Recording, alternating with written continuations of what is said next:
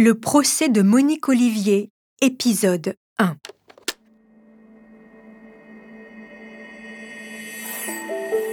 Le couple est une entité très intime, vous ne trouvez pas?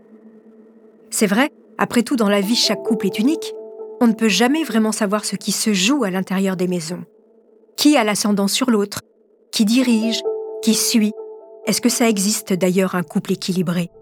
Et quand il s'agit d'un couple de criminels, l'enjeu devient pénal. Et déterminer le rôle de l'un et de l'autre, c'est une nécessité judiciaire. L'histoire que je vais vous raconter est celle d'un couple de criminels, Michel Fourniret, connu comme l'ogre des Ardennes, un violeur et tueur en série de fillettes ou de jeunes femmes, dans la camionnette blanche ou dans la maison familiale.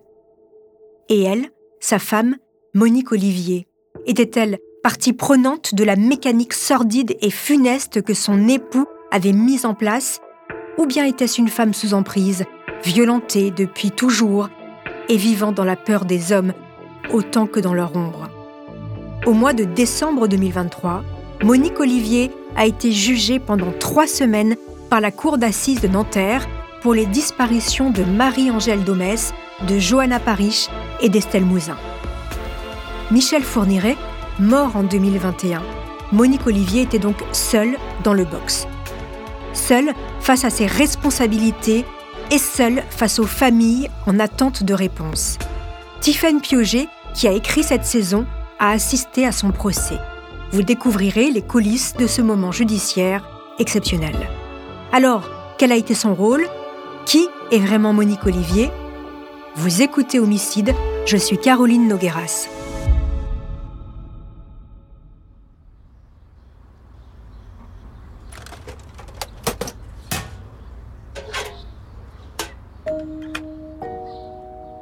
Ce matin, dans la boîte de Monsieur et Madame Perrault, il y a deux lettres. Une pour Véronique et l'autre pour sa sœur, Patricia. Véronique a 12 ans. Elle n'a pas l'habitude de recevoir du courrier. Depuis qu'elle a été placée par la DAS chez les Perrault, c'est peut-être même la première fois. Monsieur Perrault tend donc ses petits trésors à Véronique et à Patricia. Voici pour toi et voilà pour toi. Mis à part le prénom qui est indiqué sur l'enveloppe, Véronique ou Patricia, les deux lettres sont identiques. Même nom de famille, même adresse et surtout, même écriture du destinataire. Enfin, en l'occurrence, de la destinataire, Geneviève. Véronique connaît assez mal Geneviève. Elle ne l'a jamais revue depuis ses quatre ans, depuis qu'elle vit chez les Perrault. D'ailleurs, même si Véronique n'a que 12 ans, Geneviève la vous voit dans ce courrier. C'est dire si elles se connaissent peu. Et pourtant, Geneviève c'est sa mère. Véronique ouvre l'enveloppe. La lettre est courte. Véronique, je vous présente votre sœur. Dans le courrier, il y a une photo d'une enfant. Elle s'appelle Marie-Angèle. Véronique se souvient bien de la dernière fois qu'elle a vu sa mère. Ce jour où Geneviève les a enfermés à clé, elle et ses frères et sœurs, dans leur chambre pour hurler sur le père alcoolique et brutal et claquer la porte de la maison.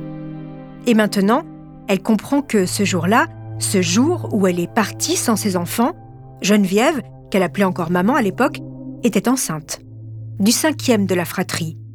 Enceinte de Marie-Angèle.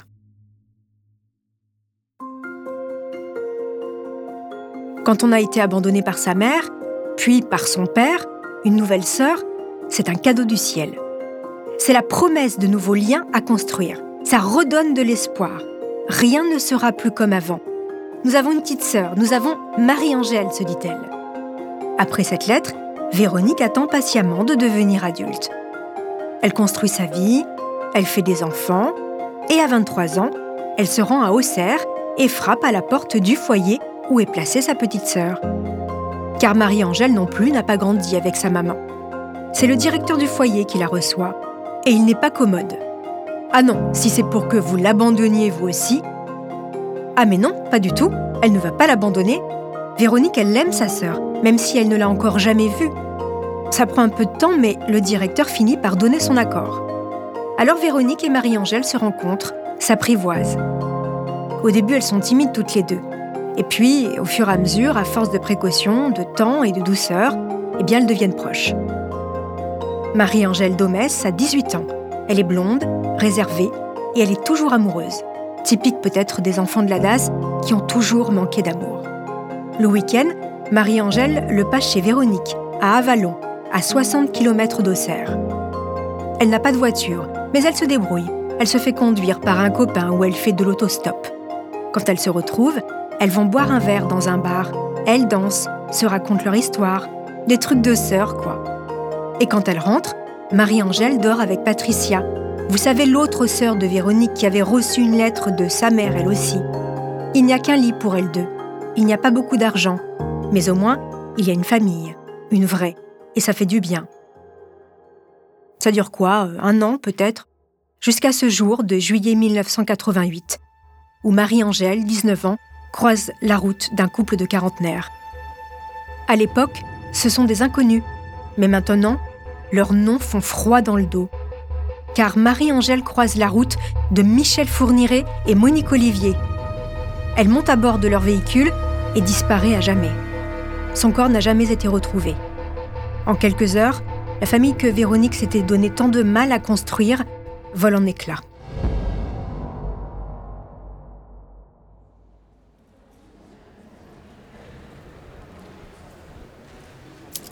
Mardi 28 novembre 2023, procès de Monique Olivier, jour 1. Au début, on ne sait pas si elle va accepter d'être filmée. Il y a du suspense. Les journalistes sont nombreux, une grosse cinquantaine à trépigner devant la salle d'audience. Et puis ça y est, on leur donne le feu vert. La foule de rédacteurs et rédactrices, preneurs de sons, journalistes, reporters d'images se précipite à l'intérieur. Ils sont prêts. Attention, elle arrive.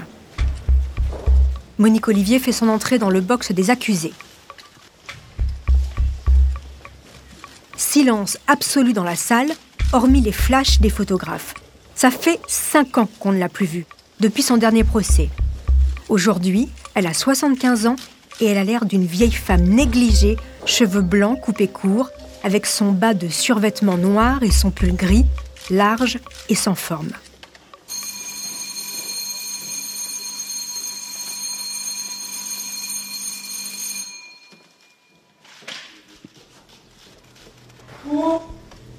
Aujourd'hui, Monique Olivier est jugée pour complicité de meurtre sur trois jeunes filles ou enfants. Marie-Angèle Domès, que vous avez déjà rencontrée, la Britannique Johanna Parrish et la petite Estelle Mouzin. Mais je reviendrai sur elle un peu plus tard.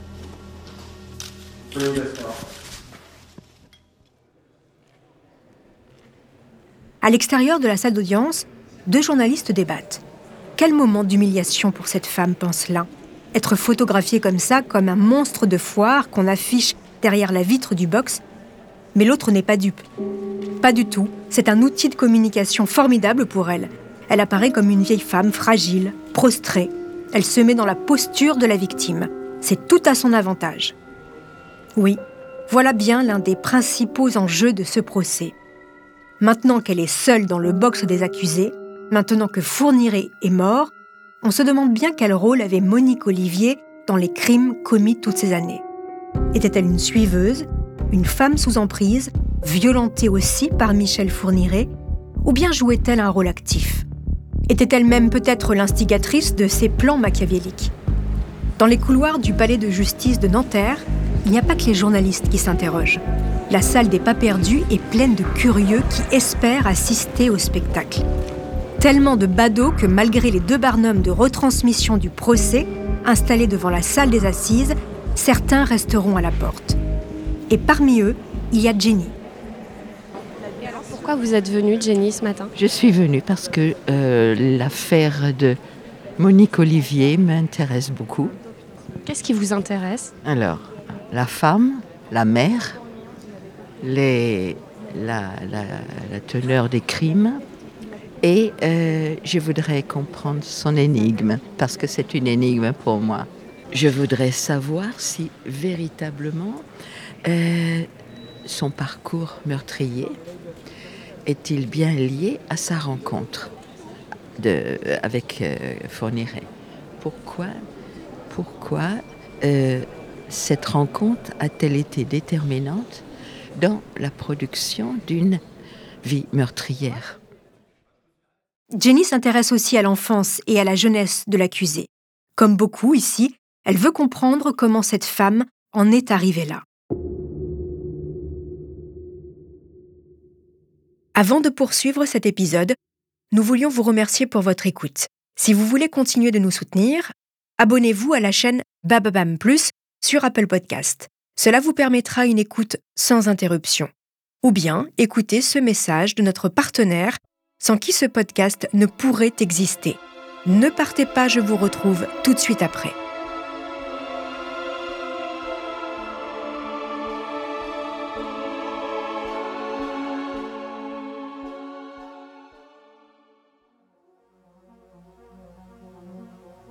Au début, Monique Olivier surprend tout le monde.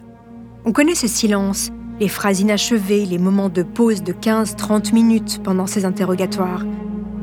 Une fois, le procureur Francis Nagbar l'a eu en face de lui pendant 12 heures d'interrogatoire et il n'en a tiré que 5 pages de retranscription, de procès verbal. Autant dire qu'on n'a pas l'habitude d'avoir une pipelette en face de nous quand elle est interrogée. Mais en ce premier jour de procès, incroyable, Monique Olivier parle. Cette attitude nouvelle donne espoir aux familles assises sur les bancs des partis civils. Parce que dans cette histoire, il y a toujours deux jeunes filles dont on n'a pas retrouvé les corps.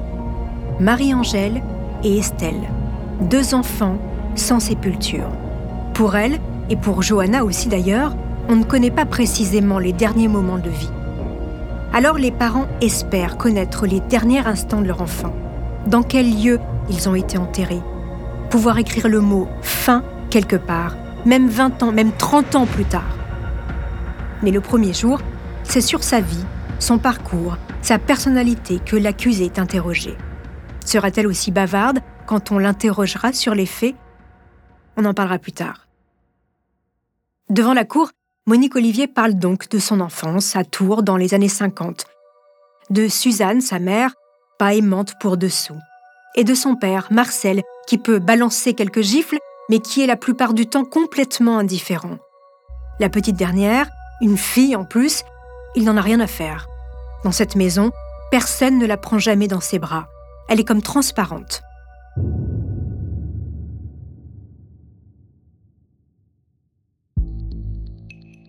Pour la première fois, la criminelle est sans fournirait dans le box. Et elle parle. Se sent-elle libérée du poids qu'il exerçait sur elle?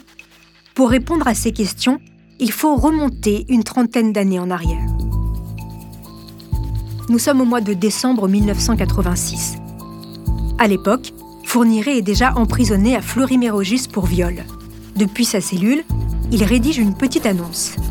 Prisonnier aimerait correspondre avec personne de tout âge pour oublier solitude. Et il l'a fait paraître.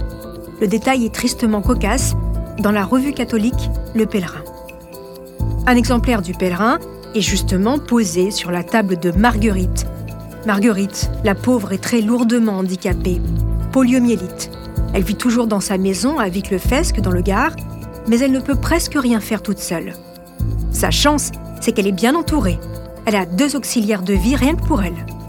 D'abord, il y a Marc, un trentenaire américain qui étudie la philosophie à Nîmes. Et puis, il y a Monique, 39 ans, deux enfants. Elle vient de quitter son mari, André Michaud, soi-disant qu'il lui tapait dessus. Alors un jour, elle a fait ses valises et hop, direction le sud, sans prendre la peine d'emmener ses enfants. Monique trouve refuge chez Marguerite qui l'héberge et l'emploie. Et c'est donc chez Marguerite qu'elle tombe sur ce journal et sur la fameuse petite annonce. Et Monique Olivier décide de répondre.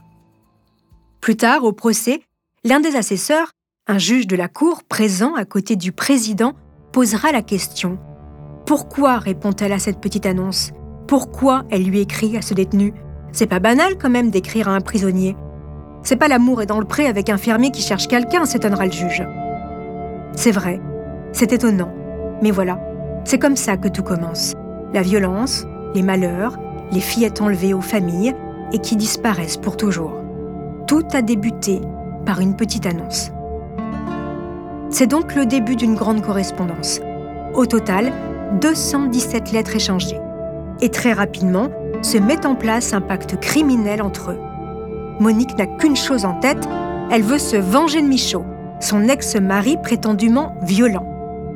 Fourniret promet de le supprimer. Et en échange, Michel Fourniret, qui est obsédé par la virginité, veut qu'elle l'aide à trouver des filles. Lui ne tuera jamais André Michaud, l'ex-mari, mais elle, elle va tenir sa promesse.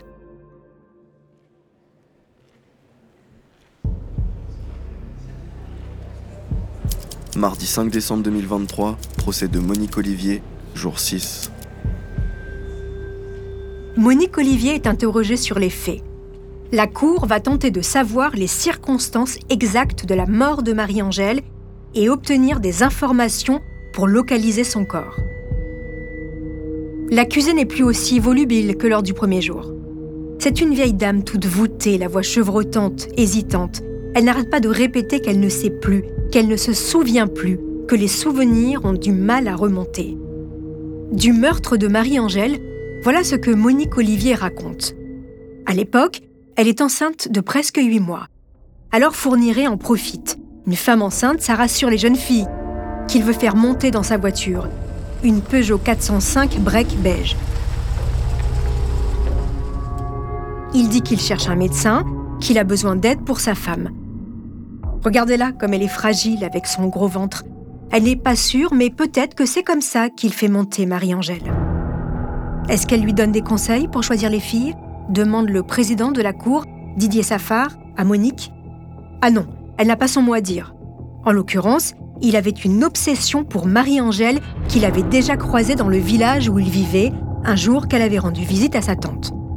Fourniret fait donc monter Marie-Angèle dans la voiture. Et puis, il va se garer à l'écart et demande à Monique de le laisser seul avec son beau petit sujet. C'est comme ça qu'il appelle ses victimes. Alors Monique sort de la voiture et se met un petit peu plus loin. Et pour Johanna, vous étiez sortie de la voiture aussi demande le président. Non, car il ne me l'avait pas demandé. En gros, Monique, elle fait tout comme son mari lui dit. Il dit tu sors, elle sort. Sinon, elle reste. Un peu plus tard, il la rejoint avec la 405 break et elle rentre dans la voiture. Ils reprennent la route, le corps de Marie-Angèle dans le coffre. Monique Olivier ne dit rien, ne pose pas de questions, il rentre à la maison et la vie reprend. Dans la nuit, Fourniret ressort pour se débarrasser du corps. Et quand il rentre, vous ne lui demandez pas où il a mis le corps? demande Safar. Monique assure que non, il ne me l'aurait pas dit de toute façon. Voilà le portrait. Monique Olivier, enfant sans amour, femme battue par son ex-mari et passive immobile pendant les crimes de son nouvel époux. Une victime parmi les victimes du tortionnaire Fourniret. Vous y croyez, vous? Eh bien, Véronique non plus. La sœur de Marie-Angèle ne croit pas à la femme désolée et incomprise de cette cour qui la juge. Depuis son banc des partis civils, elle la trouve fausse. Et puis, elle ne dit rien sur le corps de sa sœur, Marie-Angèle. Où est-il? Encore un procès qui va servir à rien, pense Véronique. Qui, selon vous, connaît le mieux Monique Olivier dans l'intimité et pourrait nous donner son avis sur le vrai visage de cette femme?